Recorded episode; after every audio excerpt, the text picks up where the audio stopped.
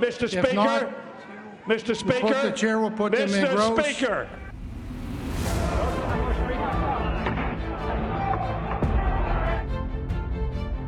The bill is passed. We've created a commitment to America. Those in favor say aye. Mike Johnson has set up a showdown with the Senate. Hello and welcome back to Control, a podcast where we look around the corner at the challenges and priorities facing Congress. I'm one of your hosts, Annalise Keller. And I'm your other host, Brendan Buck. We have a packed episode for you today. If you've been following Congress, it's been a dysfunctional couple of days. Last week was, some of the most difficult to watch times in the House of Representatives, and that's saying a lot considering the McCarthy drama. This is difficult to watch. This is the fun stuff. This is good stuff. Fun for who? Me? Yeah. So since our last episode, lots happened. The House failed to impeach Secretary Mayorkas. It failed to pass a package to Israel. I guess we're going to try one of those again, but maybe not the other. Over in the Senate, they are moving along on foreign aid, dumping the immigration part of the supplemental package. So that seems to be moving along. But now, Speaker Johnson, we are recording late Monday, has come out and said that he will not bring up the Senate Ukraine-Israel package because it is lacking in border security.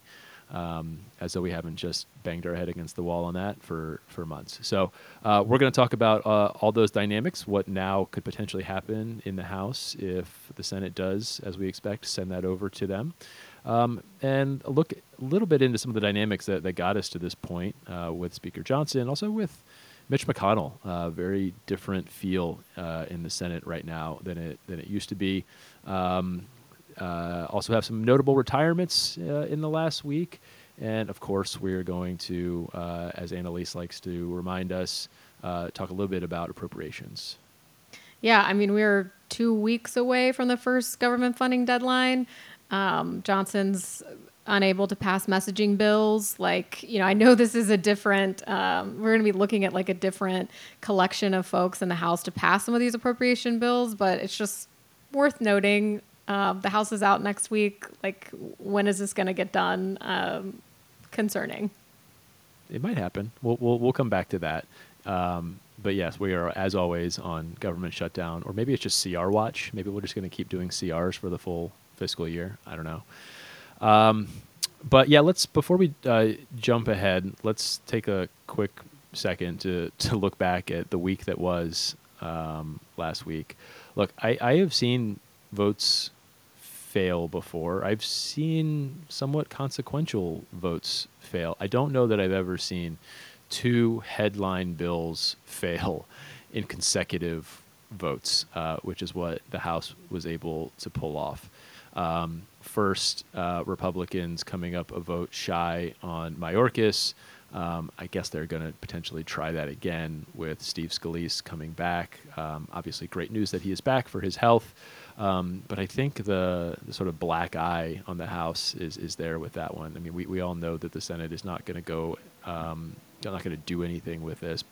And the fact that they stubbed their toe on something that they have been rallying against, or rallying for, I guess, for this entire Congress, basically, was remarkable. And they seemed pretty confident that they had the votes for that. And then what they miscounted with Al Green in the hospital. I mean, not to defend them on this count. I think, you don't bring something up unless you're 100% sure.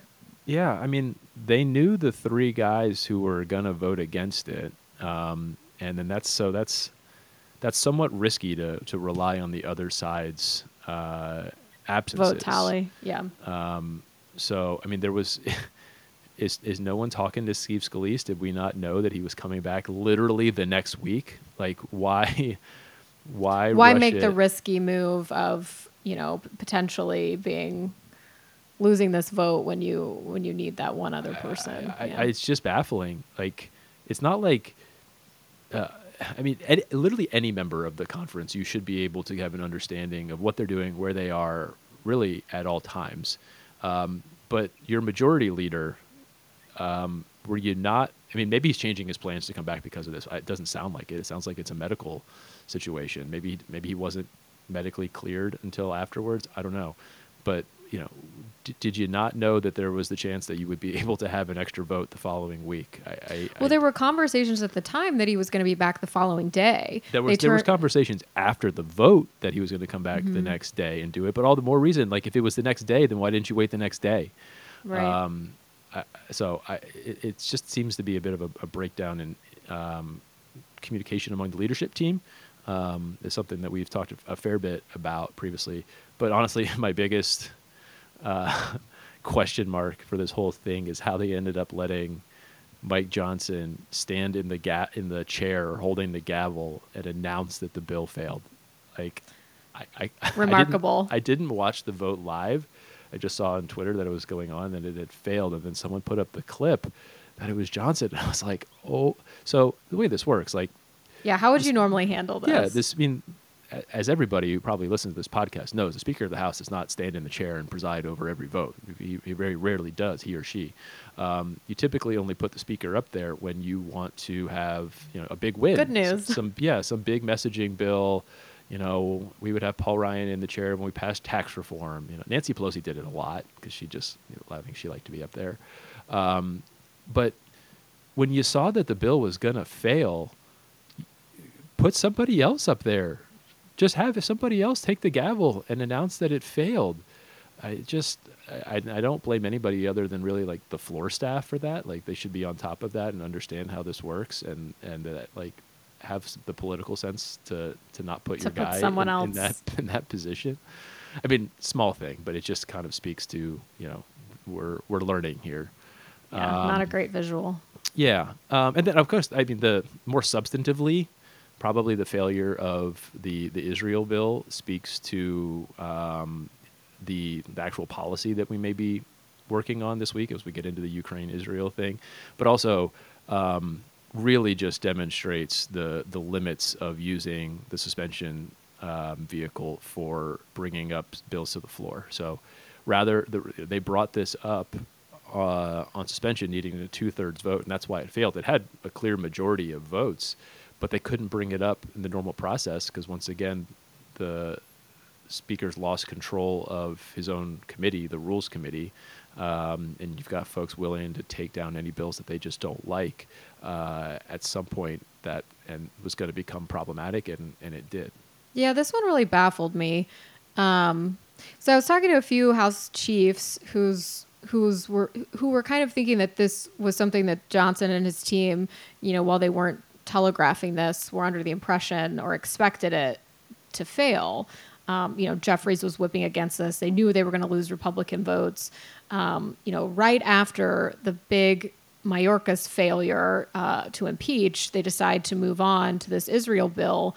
And if the expectation is that it's not going to be successful, I mean, I don't know. Do you pull the bill? Like, what options are available to you at that point?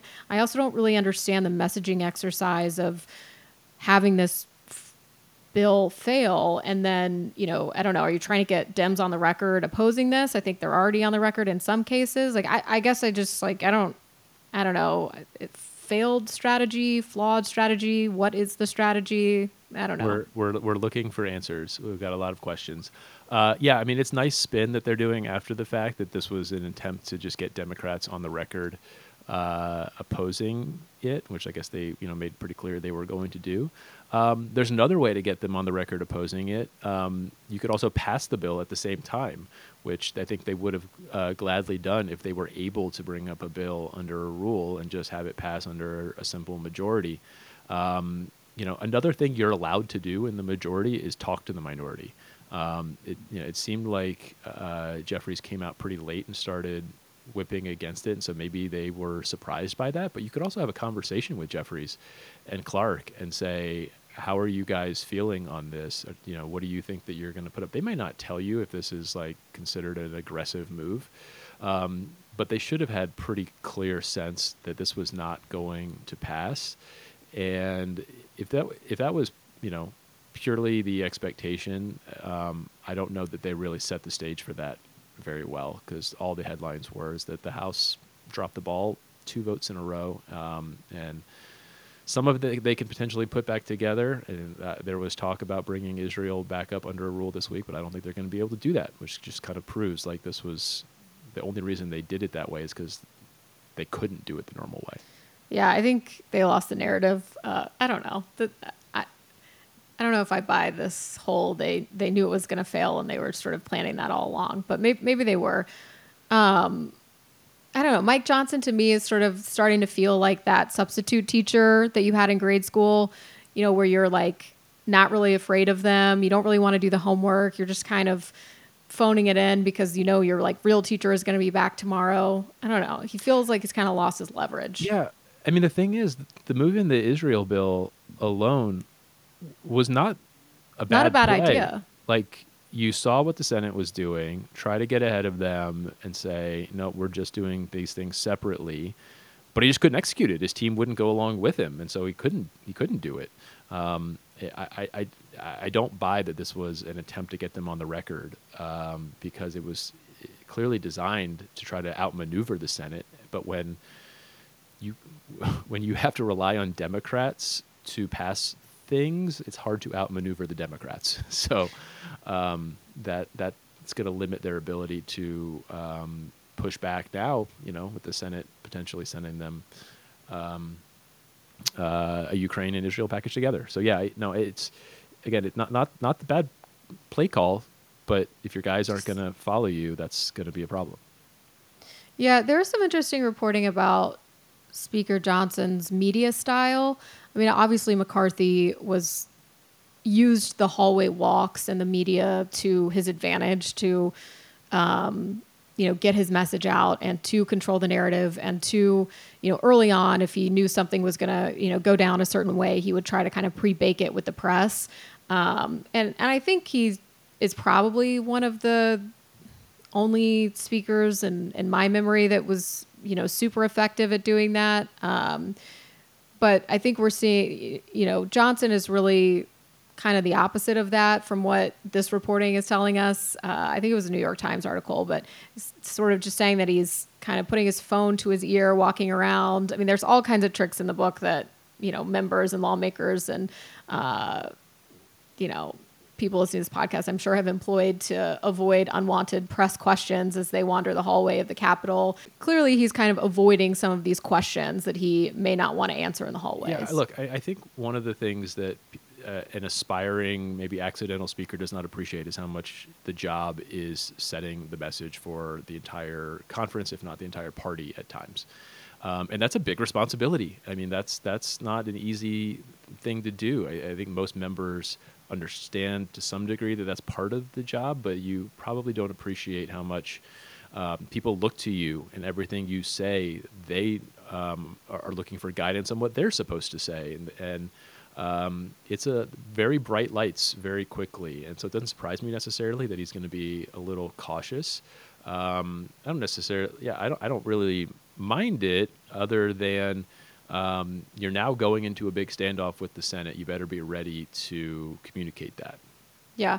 And I want to talk about what's going on in the Senate and the showdown here. But before we get into that, I want to just touch on the Rosendale endorsement, because I think that was a really interesting... The non-endorsement? The backtrack endorsement. I just think it's a really...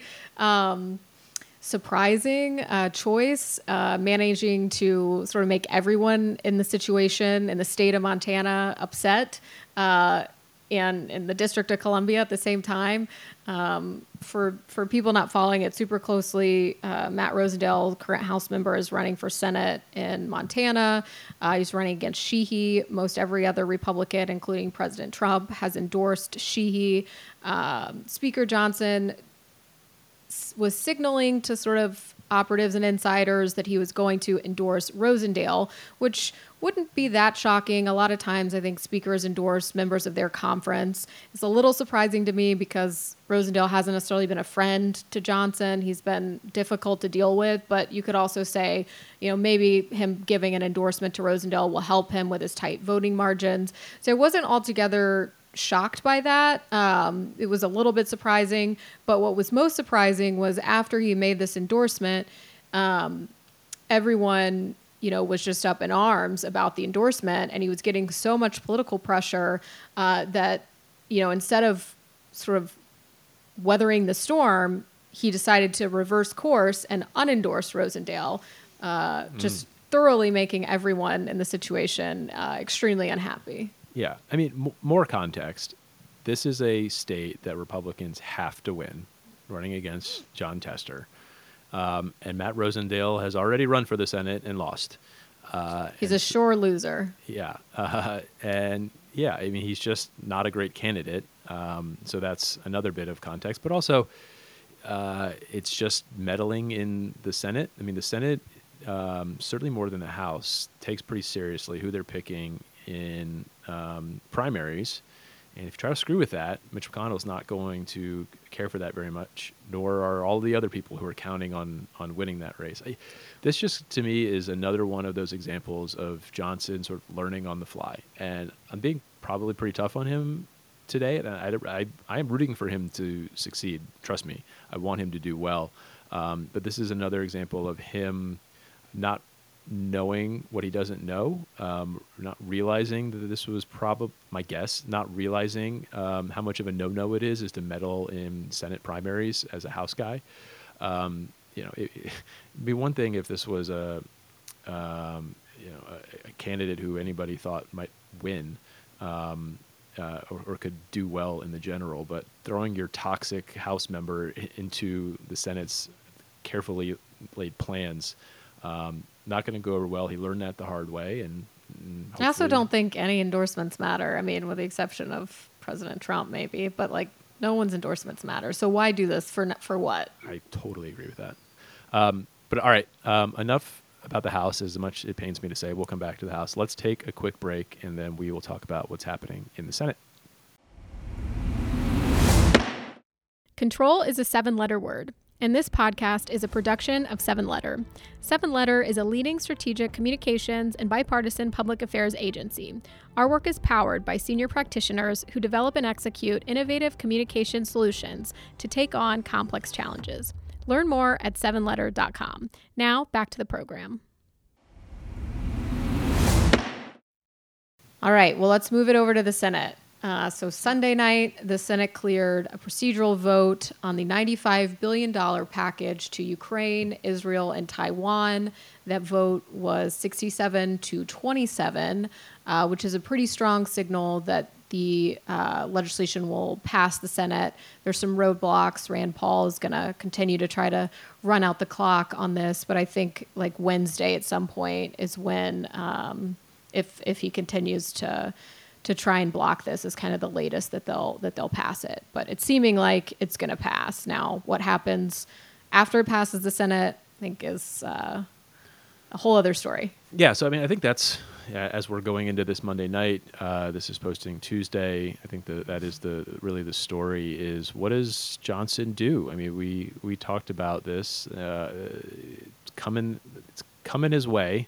And as much as he wants to say he's opposing this package because it doesn't do something on the border, which we just proved can't be done effectively with this current Congress. But I don't think it's anything to do with the border. I think it is all about trying not to bring up something to do with Ukraine. It's got Israel and it's got Ukraine. But there are numerous members of his House Republican conference who have made very clear that there will be big trouble for the speaker if he brings up anything funding Ukraine. I think we're going to learn a lot about, maybe we are learning a lot about what kind of speaker Johnson is going to be, where I don't have any doubt that there is the sufficient number of votes in the House to pass what the Senate is doing right now. It's just going to require pissing off the people who tend to go after speakers. And this is super important, and he's going to have to face a very difficult question. Is he just going to bottle this up and ignore it? He's shown that he can't really maneuver, so his other option at this point is just to ignore it and potentially allow Russia to run right over Ukraine, basically do nothing on Israel, to protect his own standing in the conference. Yeah, I was going to say his other option is to say, you know what, this is something that we're going to pass, and I don't know what my chances of being speaker are next year after this election, but what is my legacy going to be? This is what I want to do. Or, I mean, I think he has some options. I think one of the other questions is, like, how are they going to bring this up?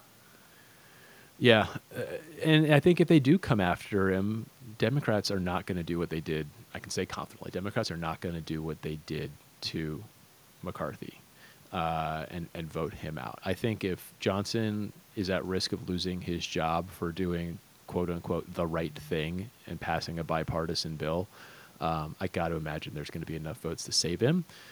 That doesn't mean you're really in a great long-term place to be the Speaker of the House that relied on the minority to keep your job. I'll just say right now, I'm pretty skeptical he's going to do that. I'm skeptical that he's going to put himself in that position. It feels like he's just maybe going to ignore this.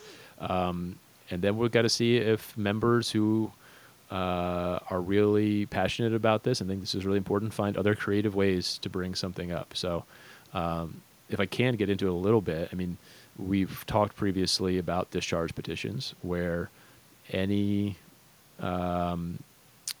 218 members can basically sign a petition that brings a bill up for a vote. And okay, remind us how many days that takes, though. So there are different calendars and timelines that you have to go through. Bills need to be sitting out and need to be in committee for a while.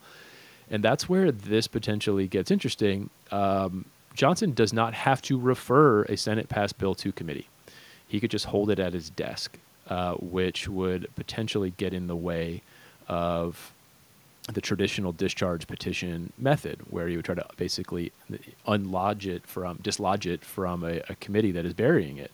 I think what they would end up likely doing is using that shell bill that Democrats introduced for the debt limit. If you recall, they introduced a bill that had referral to every single committee to maintain maximum flexibility of what that could be.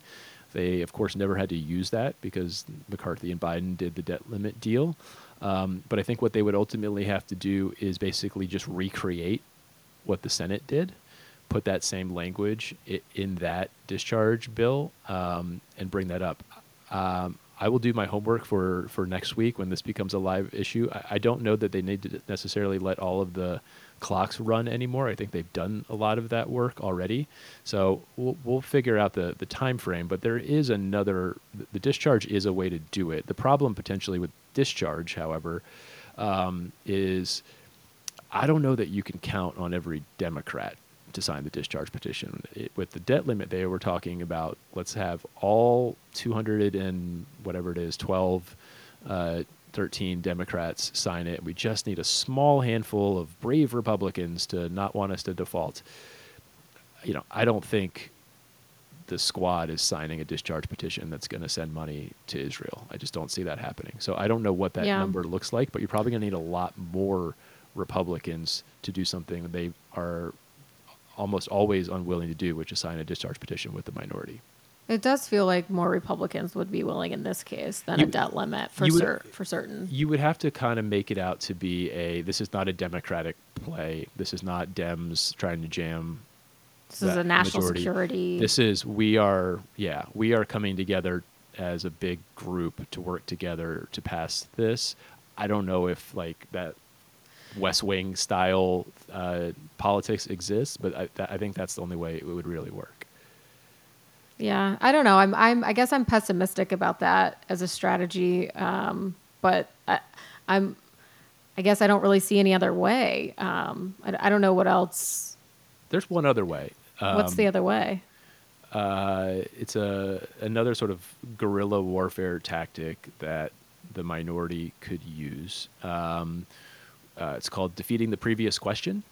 When I think it needs to be somewhat germane bill comes up, and you want to end debate and move on to rule passage usually, someone has to call the previous question, and you have a vote on whether basically you want to end debate and move on. If that vote fails, someone is allowed to offer an amendment to what is being debated. And that is an opportunity where they could potentially, you would basically, the chair would recognize somebody who defeated the motion. And at that point, they could offer something instead. So that rarely happens. I don't know the last time it happened, but it is a procedural mechanism that we should probably get smarter on, that they could use to basically hijack the floor and bring up what they want. And when you say they, who do you envision doing this? It would need to be a 218 members. You know, like the whole thing in the House. 218 members can do anything they want in the House. Doesn't matter. Yeah, but anybody can bring it up. It doesn't have to be like any member on the floor. What would effectively happen is this same sort of coalition would say, whenever they're bringing up the bill for, I don't know, the next appropriations, they're going to defeat the previous question on the rule, and a bipartisan group of 218 members would vote against it. They would be allowed to make an amendment and then stick together again, passing that amendment. So it just basically comes down to the principle that if you have 218 motivated members, you can do anything. The question will become, is there a bipartisan coalition willing to take away control of the floor from Johnson? I'm not predicting that. I'm just saying those are some things that people could, if they're looking for ways to do this, they could do it. It's interesting. Well, I want to talk a little bit about Mitch McConnell. I know things feel a little bit different in the Senate, and I know, as long as I was in the Senate and my memory, it's always been Mitch McConnell, and it will always be Mitch McConnell. But it does feel like things are sort of shifting with this latest package of foreign aid. Yeah. I mean, a lot of people asking, did McConnell botch the immigration thing? And I guess I don't see it that way. I don't think McConnell really cared about the border. I think McConnell cared about Ukraine, and he was just pursuing that border stuff as a way to get Ukraine. And now that that's not going to happen, I don't think he really cares. I mean, does he think that there should be border reform? And does he think Lankford negotiated a good compromise? Sure. But that wasn't really his motivation in the first place. What is potentially concerning for McConnell. It's not that he misread his conference there. Maybe he did, but I don't think he really cared again. It's just how open the hostility towards him is in a way that never really existed before. I mean, Rick Scott ran against him for leader, and there was a few, cranky senators, questioning whether he should be leader again this Congress, but it never really amounted to much. I got to say, it feels like a lot of these folks basically are looking at him as a lame duck, and just talking about him in a different way, treating him in a different way.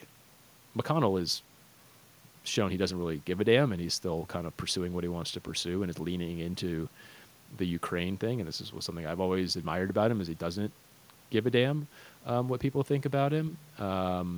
And we may still, may ultimately win the policy that he wanted. But it does feel that each time we do one of these difficult things, it's a little harder for him to have that firm grasp that you were talking about over the conference. And we'll just have to keep an eye on that and see if that sort of lame duck notion starts weighing him down more. Yeah, I think something to remember is that McConnell is, the fundraising arm and the minority leader of the Senate, and as part of that responsibility, it's his role to ensure that Republicans win back the Senate, and so our candidates are well funded and in a positive position to come into the Senate, and that is one of his huge jobs, and that's something that he's focused on. So I say that to say, I wouldn't expect him to be talking right now or giving any kind of signals other than to strengthen that he is.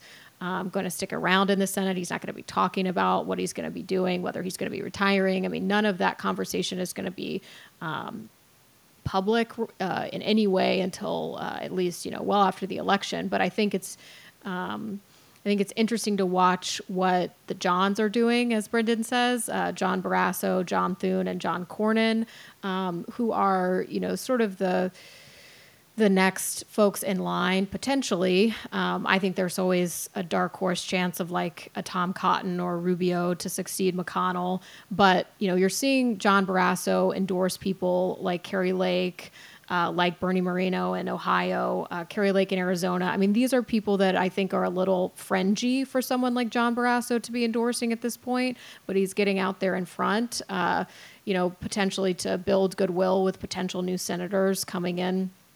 After November, you're seeing John Thune being much more engaged in donors and fundraising world. You're seeing John Cornyn kind of ramp up his longtime connections. He's, you know, just been a staple and has a lot of, you know, really long-standing donor and fundraising connections that he's, you know, tapping into. I think all three of them have like very different paths to, you know, move into that role potentially, but. You know, they're all sort of trying to maneuver a little bit behind the scenes. And again, you're not going to see McConnell saying any of this stuff out loud. Yeah. The same pressure that's being put on McConnell right now also just feels very much like trying to shape who the next leader is. And I'm not really sure which of these guys really makes sense to the sort of MAGA crowd in the Senate.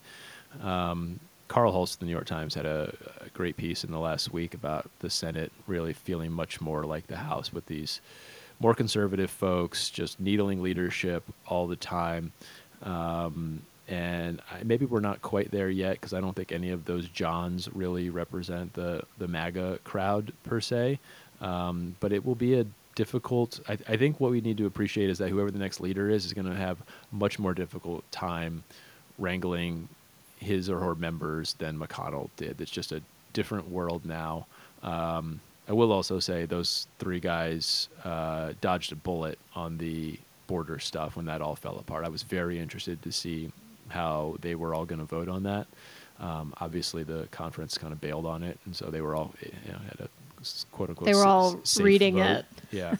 But I was very curious to see if any of them were going to stick with Lankford, you know, stand up for that deal and potentially pay the price when they're trying to run for leader later. But they were able to avoid that. Yeah. And then back over to the House for a little while, there were just a couple of sort of notable retirements. ENC Chairwoman Kathy McMorris Rogers and Congressman Mike Gallagher. I mean, we've talked about retirements. We talked about how there's a lot of members who are just feeling like this is not a functional place. This is not where they want to be. I think McMorris Rogers had 2 more years to serve as chairwoman if she so desired. So I was surprised by that one. These are not backbenchers. You know, these are not like older. You know, relatively speaking, for Congress, you know, these are people who, you know, have a long career ahead of them if they wish, and they're just sort of desiring to like take their talents elsewhere. Yeah, definitely surprised a bit by both. Maybe less so for me personally with CMR. Just I don't know, doesn't feel like a conference where she probably feels very at home. Not a fun place to work. Maybe she's like, maybe there's a chance that we're not in the majority next year. Do I want to be in the minority for 2 more years? I don't know. Gallagher to me was, I don't know, it was surprising, but more just like, wow. Because that's a guy, he's technically chairing a committee. It's like kind of a made-up committee about China, but it's a real committee. He is the ultimate rising star, you know, young, dynamic, you know, congressman straight out of a movie script kind of a thing. And basically just said, nope, not going to do it. He, of course, voted against the Mayorkas impeachment. Probably should have been our warning sign that something was up. So good for him for showing a little principle on the way out the door. But definitely speaks to the fact that the House is not a place for serious policy-minded people. It's much more for entertainers. And so I think the House is going to be a worse place for that. Yeah. And then we'll find out, I guess, what the ultimate result of the special election in New York is this week, too. So we'll see if things are even tighter. It's Tuesday. Voters are voting. the successor to our friend George Santos. Watch very closely, see if he shows up to any election night parties. We will not forget you, former Congressman. I will forget you. All right. Well, I mean, I feel like we have to kind of bring back shutdown watch, CR watch, whatever we're calling it. And we talked about this, but like the House is out next week. Presumably they're going to try to re-impeach Mayorkas this week. I think there's a few other things that they have, you know, potentially to put on the schedule. I don't know if they'll get through them, but I'm not seeing anything about appropriations. So they're gone next week. They come back on the 28th. That gives them 3 days before the March 1st government funding first deadline. I mean, I don't know. Brendan, you've been a little bit more optimistic on these things than I have. Have I? Oh, I missed that. I think so. No, I am personally shocked that they have not done more work and aren't prepared to pass appropriations well ahead of time, well ahead of the deadline. I was told that they were going to do individual appropriations bills now that they had this top line agreement. No, yeah. So they're, I mean, those 3 days are enough to pass a minibus for the first deadline. For everybody's background, remember they split up the deadlines. There's a handful of the smaller, easier bills that expire on March 1st, and then the bigger ones, DOD, Labor H, on March 8th. So, you know, yeah, they could come back in session in 2 weeks and, you know, drop their bill and pass it. I don't think the clock is a problem if they are able to get that done. The interesting thing, though, is, again, going back on this idea that they were going to do individual bills, but also here we are once again just dropping a bill at the last minute. And what the Freedom Caucus and those folks say about that kind of thing. I mean, they're not going to vote for it anyway. It's at higher spending levels. But does this come bringing right back to the front all of the trouble that has basically defined this Congress, the fights over funding and the grief that speakers are getting? It's just funny how little this is being talked about, and it's going to come right back at us. And it's going to collide now with funding for Ukraine and Israel, and there's going to be a huge standoff with the Senate. And I am very interested to see if maybe Democrats decide that they want to take a stand for the Israel-Ukraine bill as it relates to funding the rest of the stuff. Do they insist on a vote on that? I think when Congress comes back for that truncated 3-day week at the end of February, it's going to be very, very interesting.